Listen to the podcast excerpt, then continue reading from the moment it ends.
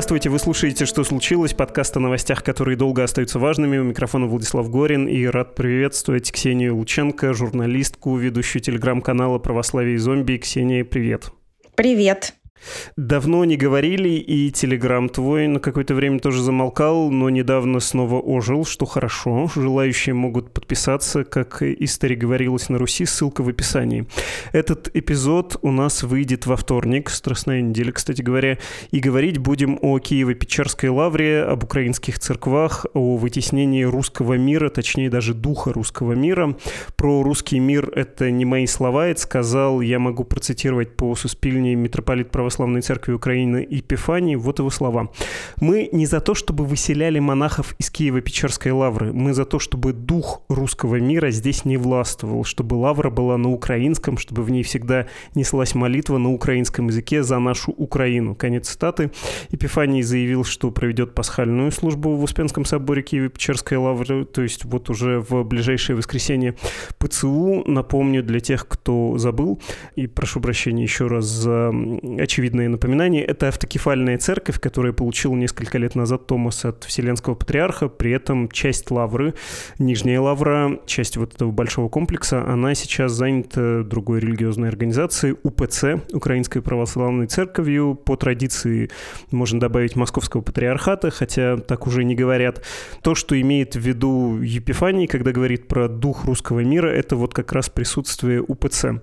Успенский собор еще в начале года перешел из под контроля У П Ц опять государству. Там, в общем, такой конфликт, кажется, имущественный, но именно что только кажется. Договор аренды У П Ц расторгнут был еще в марте. Она должна покинуть лавру, но делать этого верующие не хотят. Митрополит У П Ц Онуфрий провел в воскресенье праздничное богослужение на площади. Ну, понятно, вербное воскресенье это было. Дорогая Ксения, последний эпизод на тему Р П Ц, У П Ц, П Ц У, еще одной У П Ц, которая не московского, а киевского патриархата, у нас был осенью две тысячи двадцатого второго года, после обысков в лавре, сильно после того, как в очень странном положении оказались ориентированные на Москву православные общины Украины. Я говорю про то, что патриарх Кирилл в Москве, в общем, довольно однозначно высказался за войну и за Кремль. Можешь ли ты описать, как в итоге приходы У П Ц отдалились от Р П Ц и к чему пришли вот сейчас, в каком они положении к началу две тысячи двадцать второго года оказались? Да, но тут, конечно, запутаться с этой украинской религиозной ситуацией очень легко. Поэтому, да, я так чуть-чуть опишу, к чему мы, собственно, пришли. Исторически, конечно, была самая большая церковь в Украине. Это Украинская православная церковь, у которой была приставка М П. Понятно, что там совсем в девятнадцатый век мы сейчас не пойдем, но в целом после распада Советского Союза Московская патриархия, собственно, то, что называлось Русской православной церковью, она оставалась, тем не менее, той институцией, которая через все границы присутствовала в большинстве бывших советских республик, а с тех пор ставших независимыми государствами. Естественно, Украина, как самая большая с точки зрения именно православия, да, страна, она всегда была в зоне такого повышенного интереса, отчасти болезненного, Русской православной церкви. Так сложилось еще до патриарха Кирилла. Собственно, попытки создать или воссоздать, тут есть разные трактовки исторические, независимую православную церковь самостоятельную в Украине, они предпринимались, собственно, с самого начала обретения церковной свободы, да, на территории бывшего Советского Союза. Там был такой очень, ну, собственно, он жив до сих пор, что поразительно, митрополит Филарет, который был очень влиятельный архиерей в советской еще православной церкви, русской православной церкви советского периода, и он был одним из претендентов на патриарший престол, собственно, в девяностом году, когда в итоге избрали митрополита Алексия Ридигера патриархом, и у них произошел дикий конфликт. Филарет увел часть Украинской православной церкви, как это считалось, в раскол, и существовал так называемый Киевский патриархат, который во многом стал основой вот этой новой независимой церкви, автокефальной православной церкви Украины, но их границы как бы не совпадают. Это не то, чтобы вот этот Киевский патриархат был легитимирован в две тысячи девятнадцатом году, когда патриарх Варфоломей Константинопольский дал независимость, да, то есть это все-таки было больше, чем Киевский патриархат, тем более, что Филарет в итоге с этим не согласился, и у него до сих пор есть какая-то альтернативная структура церковная, ему там девяносто с лишним лет, но он, в общем, продолжает чем-то руководить, что уже теперь понятно только ему самому, я боюсь, в общем, по крайней мере, в текущей ситуации это уже не играет никакой роли. Таким образом, в Украине к началу войны там было две церкви, из которых одна считалась Московского Патриархата, хотя уже эту приставку эм пэ они убрали довольно давно. И вот эта вот новая независимая автокефальная православная церковь Украины, которая была меньше по количеству прихожан, которая была меньше там по количеству всего, но которая была все-таки самостоятельной, более независимой церковью, которая, в общем, я так понимаю, общественные настроения были такие, что все-таки независимому государству, особенно находящемуся с две тысячи четырнадцатого года, мягко скажем, в плохих отношениях, на самом деле в состоянии войны уже с тех пор, собственно, с Россией, в общем, конечно, приличествовала своя отдельная церковь, это понятно. Тем не менее, так как в Украине очень такое сложное законодательство, то есть, собственно, нет единой религиозной организации Украинская православная церковь, да, есть отдельные юридически зарегистрированные общины, епархиальное управление, там, духовная академия, монастыри и так далее. Они каждый самостоятельно юрлицо, и теоретически они сами по себе могут принимать решение о переходе в другую юрисдикцию, собственно, в Православную Церковь Украины. Таких переходов было очень мало, но, то есть люди продолжали жить так, как они привыкли жить десятилетиями.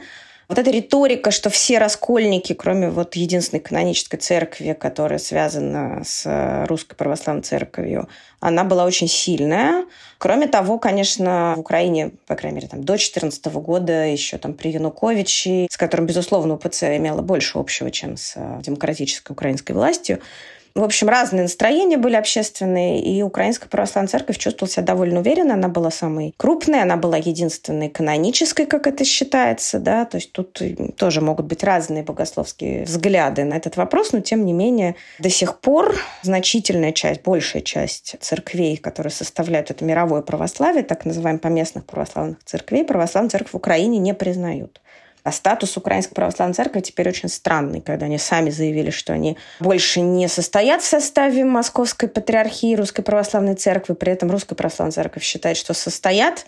С сайта их не убирает. Митрополит Онуфрий, предстоятель Украинской Православной Церкви, по-прежнему почему-то считается членом Синода эр пэ цэ, хотя он сам заявил, что он уже оттуда вышел и, естественно, в Москву не ездит на заседания.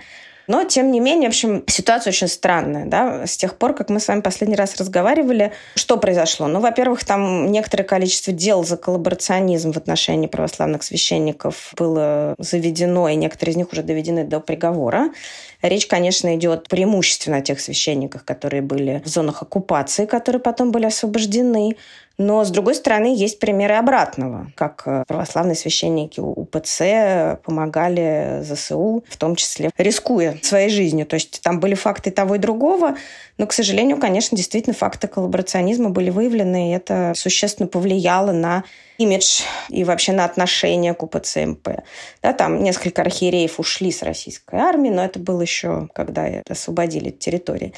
Главное, что религиоведческая экспертиза была проведена Государственной службой по этнополитике и свободе совести Украины, которую возглавляет сейчас Виктор Еленский. Он сменил Елену Богдан, которая была больше настроена, скажем так, на миротворчество, на какой-то диалог и на уважительные отношения, на исполнение ну, таких европейских норм законодательства о свободе вероисповедания. Сменил Виктор Еленский, который очень компетентный религиовед, известный украинский. В общем, он вполне соответствует занимаемой должности, безусловно. Но он гораздо всегда был жестче настроен к Украинской православной церкви. И эта кандидатура, конечно, то, что сменили Богдана на Еленского, это знаковая такая история. Под его руководством религиоведы провели экспертизу нового устава Украинской православной церкви, который был принят уже после того, как они приняли решение отделиться от эр пэ цэ в какой-то непонятной канонической форме. И в этом уставе формально действительно не упоминается никакая Русская Православная Церковь, но при этом там есть те вещи, к которым, конечно, религиоведы могли прицепиться, они это не преминули сделать. Кроме того, они приводят в качестве доказательств то, что эр пэ цэ до сих пор считает УПЦ своей частью. Да, это и риторически ясно, и действительно из материалов на сайте Московской Патриархии. Но тут, конечно, вся религиоведческая общественность мировая возмутилась по этому поводу, потому что, ну, мало ли кто кого как называет. Можно утверждать, что есть такая историк Надежда Киценко, американский, а она привела пример сравнения, что вот, ну, если женщина ушла от мужа, он продолжает считать ее своей женой, а она его своим мужем не считает. Ну, как мы сейчас кому поверим? Такая была приведена аналогия. В общем, я с ней вполне согласна. Но, тем не менее, эта религиоведческая экспертиза была проведена. выводы в том, что УПЦ – это часть, соответственно, Русской Православной Церкви. Ну и, как мы знаем, в Раду внесен закон о том, что религиозные организации, центры управления которых находятся в стране-агрессоре, должны быть запрещены. Поэтому я предполагаю, что сценарий будет примерно такой, что часть приходов обяжут перейти в ПЦУ. К сожалению, это сейчас происходит совершенно чудовищными насильственными методами. В общем, я думаю, что, конечно, Украинской православной церкви в том виде, в котором она существовала, не будет в итоге этого всего. Будут приходы, перешедшие в ПЦУ и всякие другие организации церковные.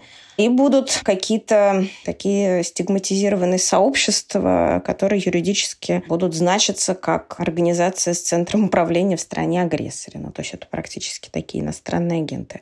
Ну, в ВПЦ на это говорят, у нас свой синод, у нас все здесь, в Киеве, в Украине, мы не имеем к этому отношения. Тут действительно вопрос еще правоприменения, а, судя по всему, ну, практика-то правоприменения этого еще не принятого закона предсказуема, да, рискнем так предположить. Можно потом еще немножко про это поговорить, про европейские ценности, про европейское понимание, но я бы еще несколько фактов попросил тебя уточнить. Ты объяснила, к чему пришли, а конкретно в Лавре, что происходило последние недели, и по привычке все-таки добавлю, что там присутствует УПЦ-МП, чтобы не путать с вот этими остатками филаретовской, да, УПЦ-КП.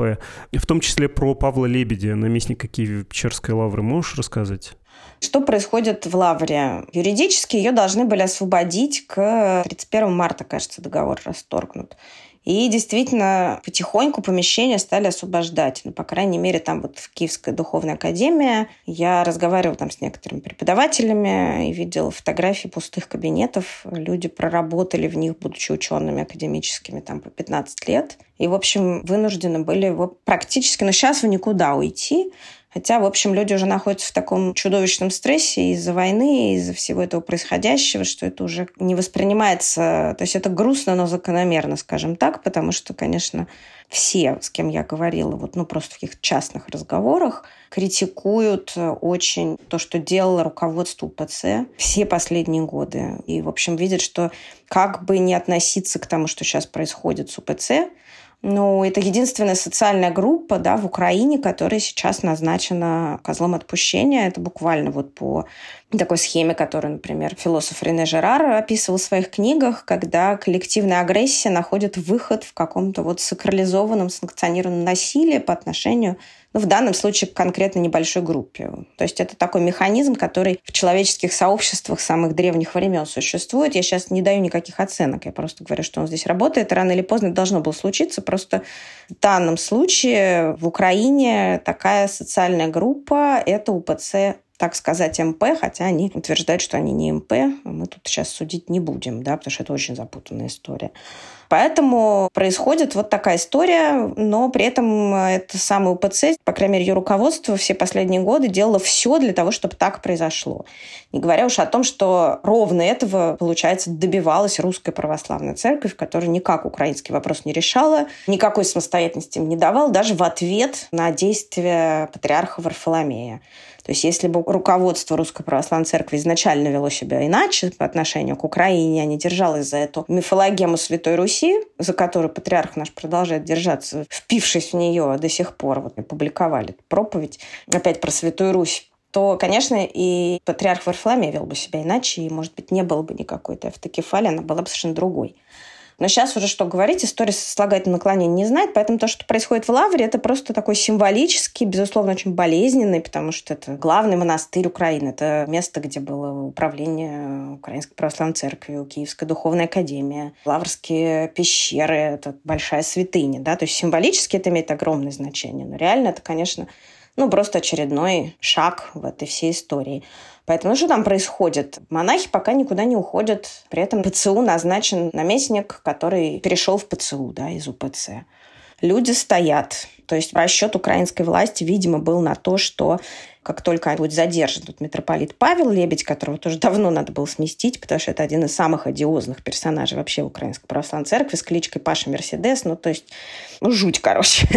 Долго можно не рассказывать. Вот. Но почему-то был расчет, что если лавру обезглавить, убрать оттуда Павла Лебедя, то люди разойдутся. А люди там были вовсе не за Лебедем, собственно говоря. Они не хотят отдавать лавру. Риторика раскола, вот этого вот и страха, что они станут раскольниками, она в украинском большом церковном сообществе, которое связано с УПЦ, она, конечно, очень сильная. То есть я думаю, что большинство боятся, что их назовут раскольниками, что благодати нет у ПЦУ. Поэтому на всякий случай лучше никуда не переходить. Ну, конечно, все эти люди, которые защищают УПЦ и лавру, есть, конечно, это меньшинство пророссийское, оно существует, безусловно. Наверное, даже в этом сообществе УПЦ в среднем тех, кто испытывает какие-то симпатии к России, как это ни странно звучит для Украины в двадцать третьем году, оно, наверное, в среднем выше, чем в украинском обществе в целом. Но это явно все равно не большинство и даже незначимая часть. Любой, кто хотя бы немножко интересовался этим сюжетом, я думаю, запомнил фотографии или видео, как две толпы, кстати, с обеих сторон украинские флаги и такие проукраинские патриотические лозунги. Нет там никаких триколоров и призывов объединить триединый русский мир и вообще воссоединиться с Москвой. Стоят друг напротив друга и, в общем, спорят. Изрядное количество из этих людей, собственно, адепты, прихожане УПЦ. Ты говорила про то, что это сравнительно небольшая группа людей. Как тебе кажется, это вот максимум вот такой уличной активности, которую может мобилизовать УПЦ в свою защиту? То, что мы сейчас видим в Лавре, это пик ее возможностей, ну вот в таком самом простом народном смысле попротестовать? Вы знаете, вот тут мне судить очень сложно, потому что я в Украине не была по понятным причинам много лет.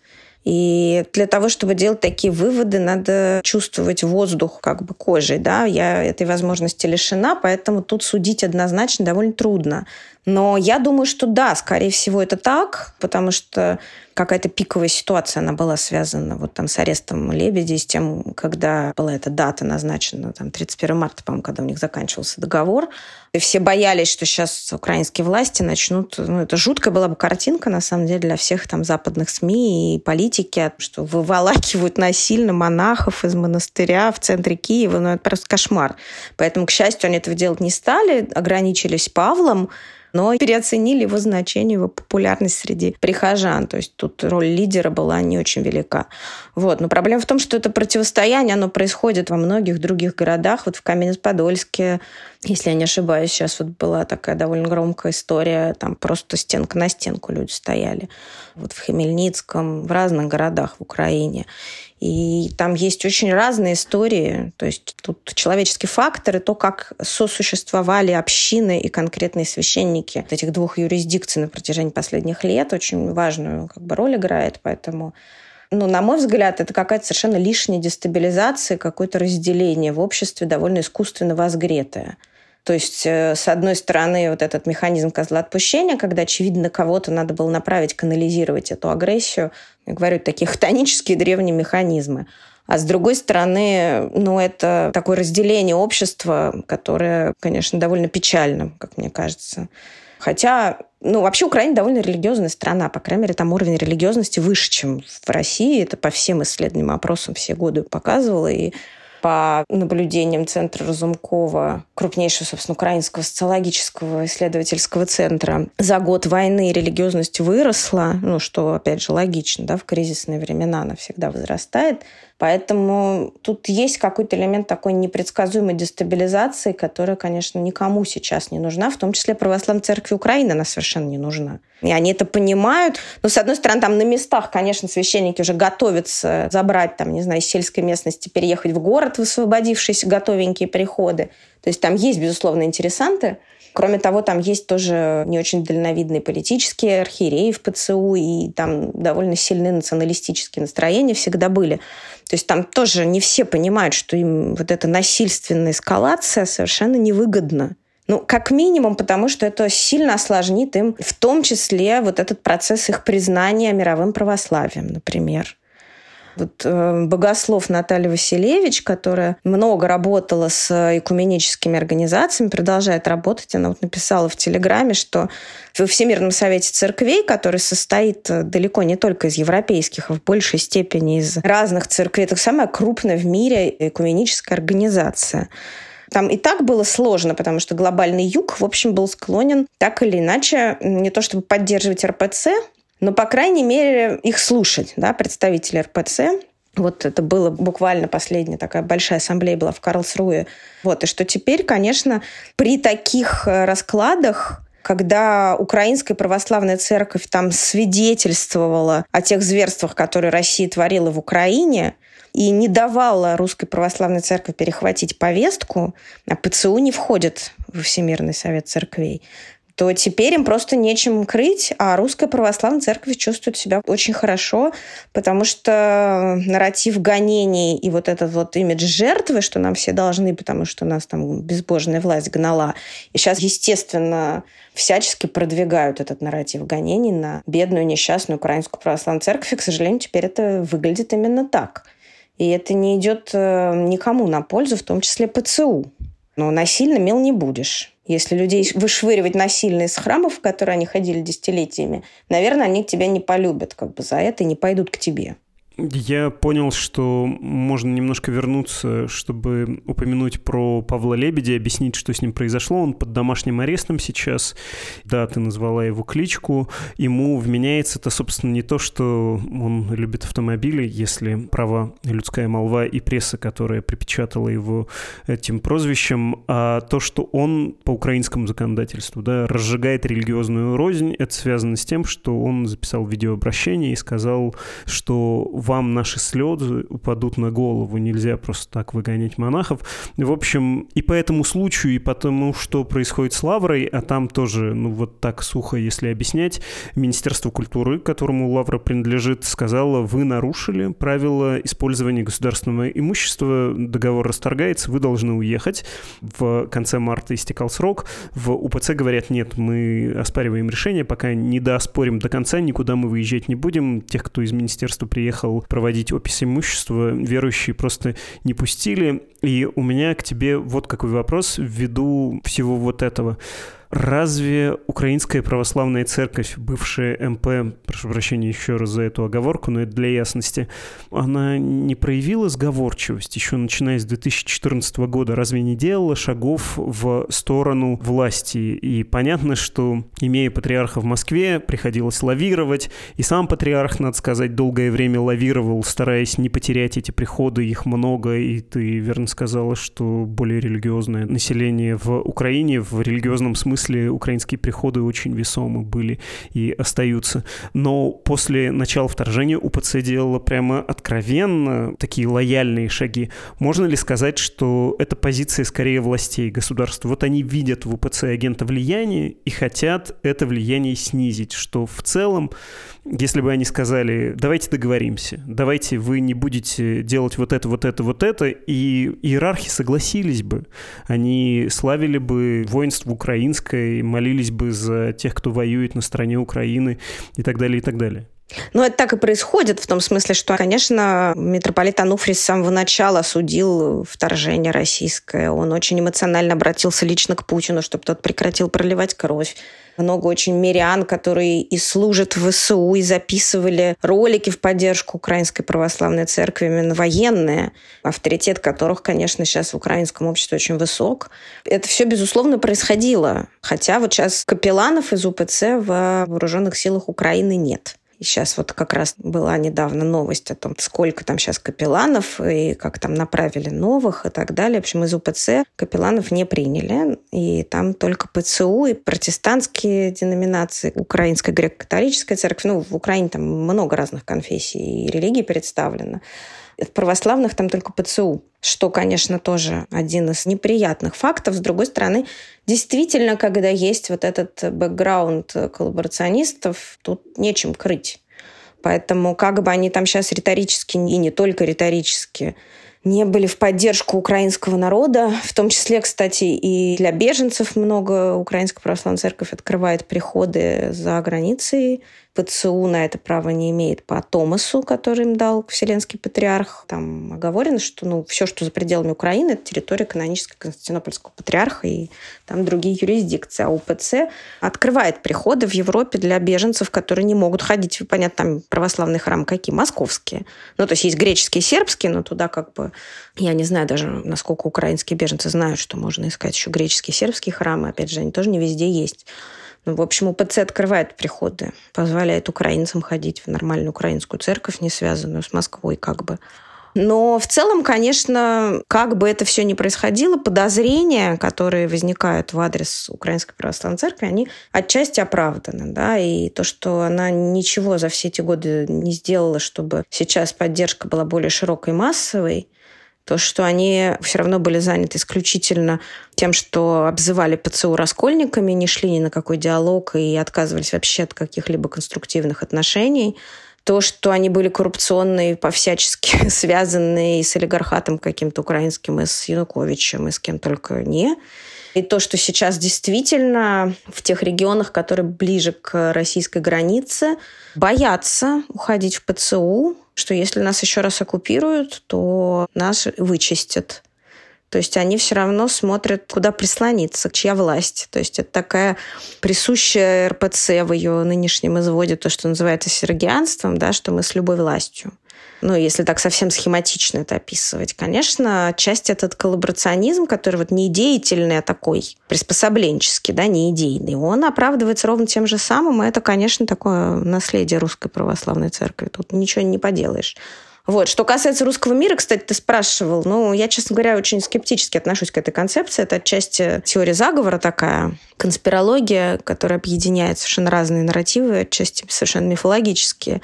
В большинстве случаев то, что находили как доказательство причастности к русскому миру в разных структурах УПЦ, где были обыски СБУ, это книжки, брошюры, листовки. Понятно, что все это православное книгоиздание, оно и было единым, да, единым пространством на протяжении многих лет, и что в Москве издавалось, конечно, вообще в России.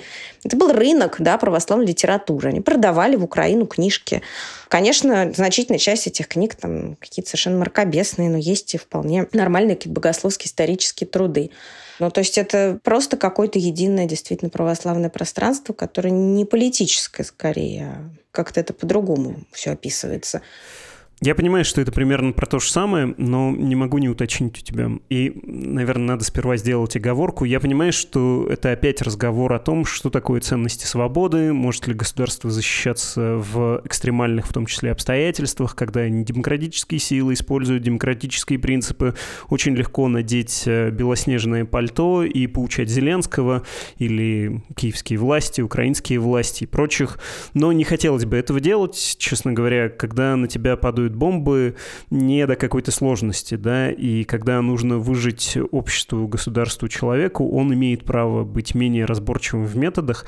Так что я тебя спрошу следующим образом. Для тебя УПЦ насколько агент московского влияния де-факто? Ты только что про это говорил. Насколько это угроза для украинского проекта, национального, государственного? И, соответственно, вытеснение этой церкви, снижение ее влияния, насколько это важная и первоочередная задача для воюющей страны? Какие там, ну вот, фактические связи, какое фактическое влияние может быть с Москвой, московским патриархатом, Русской Православной Церкви?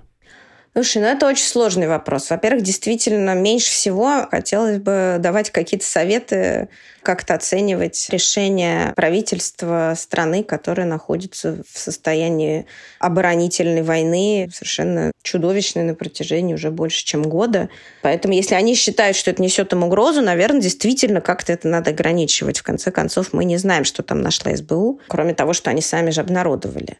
С другой стороны, отдельные факты коллаборационизма не влекут за собой стигматизацию всей организации. Да? С третьей стороны, мне кажется, что вообще вот эта вся история, она показала, насколько клерикализированное восприятие церкви и внутри нее, и снаружи вообще любой церкви, любой церковной организации, потому что архиереи и в лучшем случае еще попы, и то не все. Вот их считают церковью, а там еще миллионы мирян, собственно говоря, и простых священников. И там совершенно разные настроения. Конечно, качество епископата и в Русской Православной Церкви, и в Украинской Православной Церкви, и, вероятно, и в ПЦУ тоже не то, чтобы оно было супервысоким, просто это такое еще советское наследие, плюс та политика, которая проводилась последние годы. Поэтому, если судить по епископату, то, вероятно, действительно там в среднем больше каких-то связей с Москвой. Но это скорее не агенты влияния, а просто такие постсоветские настроения вполне себе, как у бабушек на лавочке, я бы сказала, в большинстве случаев. Вот. Ну, плюс, конечно, какие-то финансовые связи были на протяжении там, всех этих лет. Но, опять же, с две тысячи четырнадцатого года это все пошло на спад. И, в общем, довольно существенно было ослаблено уже к началу вот этой активной фазы вторжения двадцать второго года. Уже с две тысячи четырнадцатого года прошло много лет. И уже как бы какое-то дистанцирование было довольно ясным. Хотя и недостаточно радикальным, действительно, цепочка половинчатых решений, она и привела УПЦ вот в эту патовую ситуацию, в которой она оказалась сейчас. С другой стороны, огромное количество простых священников, рядовых, да, мирян, они абсолютно украинские патриоты и совершенно не имеют в виду никакой связи с Россией. Они просто не хотят в ПЦУ.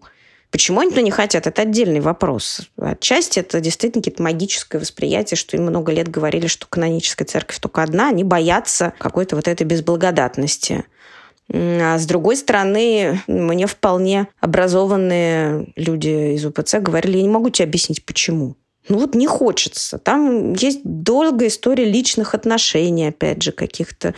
Там много очень факторов. Это очень трудно описывать такими вот рубленными какими-то формулировками.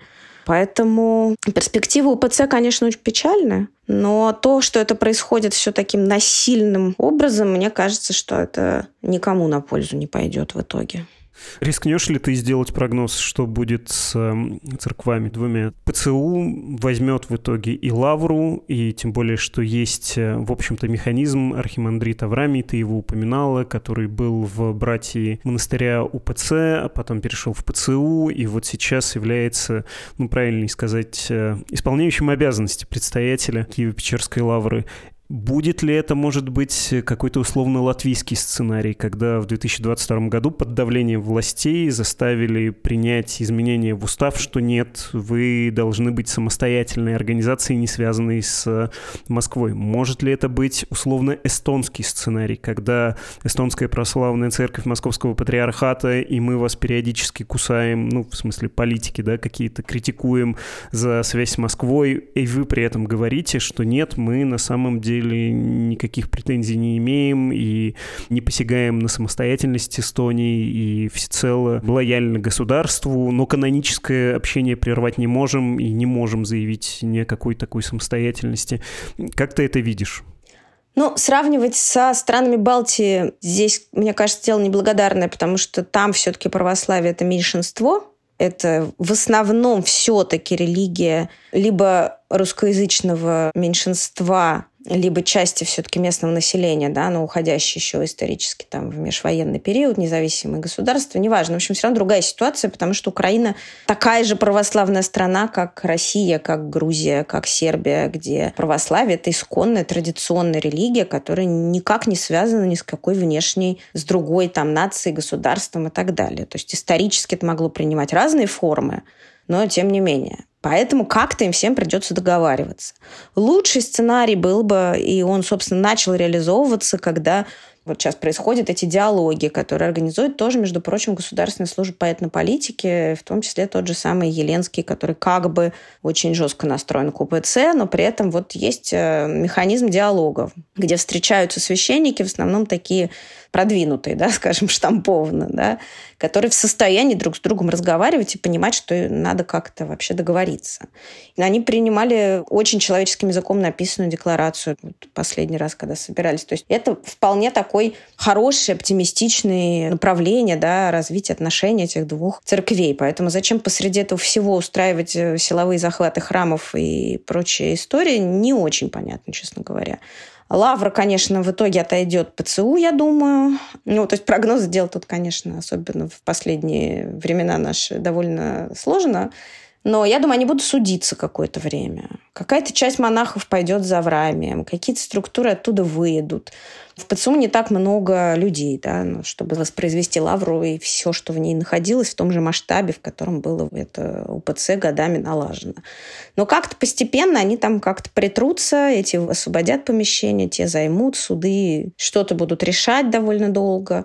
Периодически будут возникать вот такие же всплески. Мы с тобой опять будем встречаться, обсуждать, что там что-то опять кого-то откуда-то выгнали или арестовали какого-нибудь очередного коллаборанта высокопоставленного. Или наоборот, может быть, что-то произойдет, условно говоря, хорошее, да, в сторону какого-то примирения. Вот. Поэтому я думаю, что эта история довольно надолго, но в исторической перспективе, конечно, УПЦ не останется. Спасибо большое. До свидания. Это была Ксения Лученко, журналистка, ведущая телеграм-канала «Православие и зомби».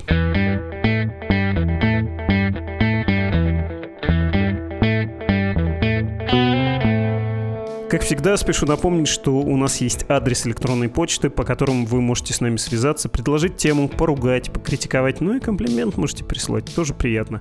Подкаст собакамедуза точка ай о, именно таков этот адрес. Еще два важных адреса в интернете: сейф точка медуза точка ай о и саппорт точка медуза точка ай о.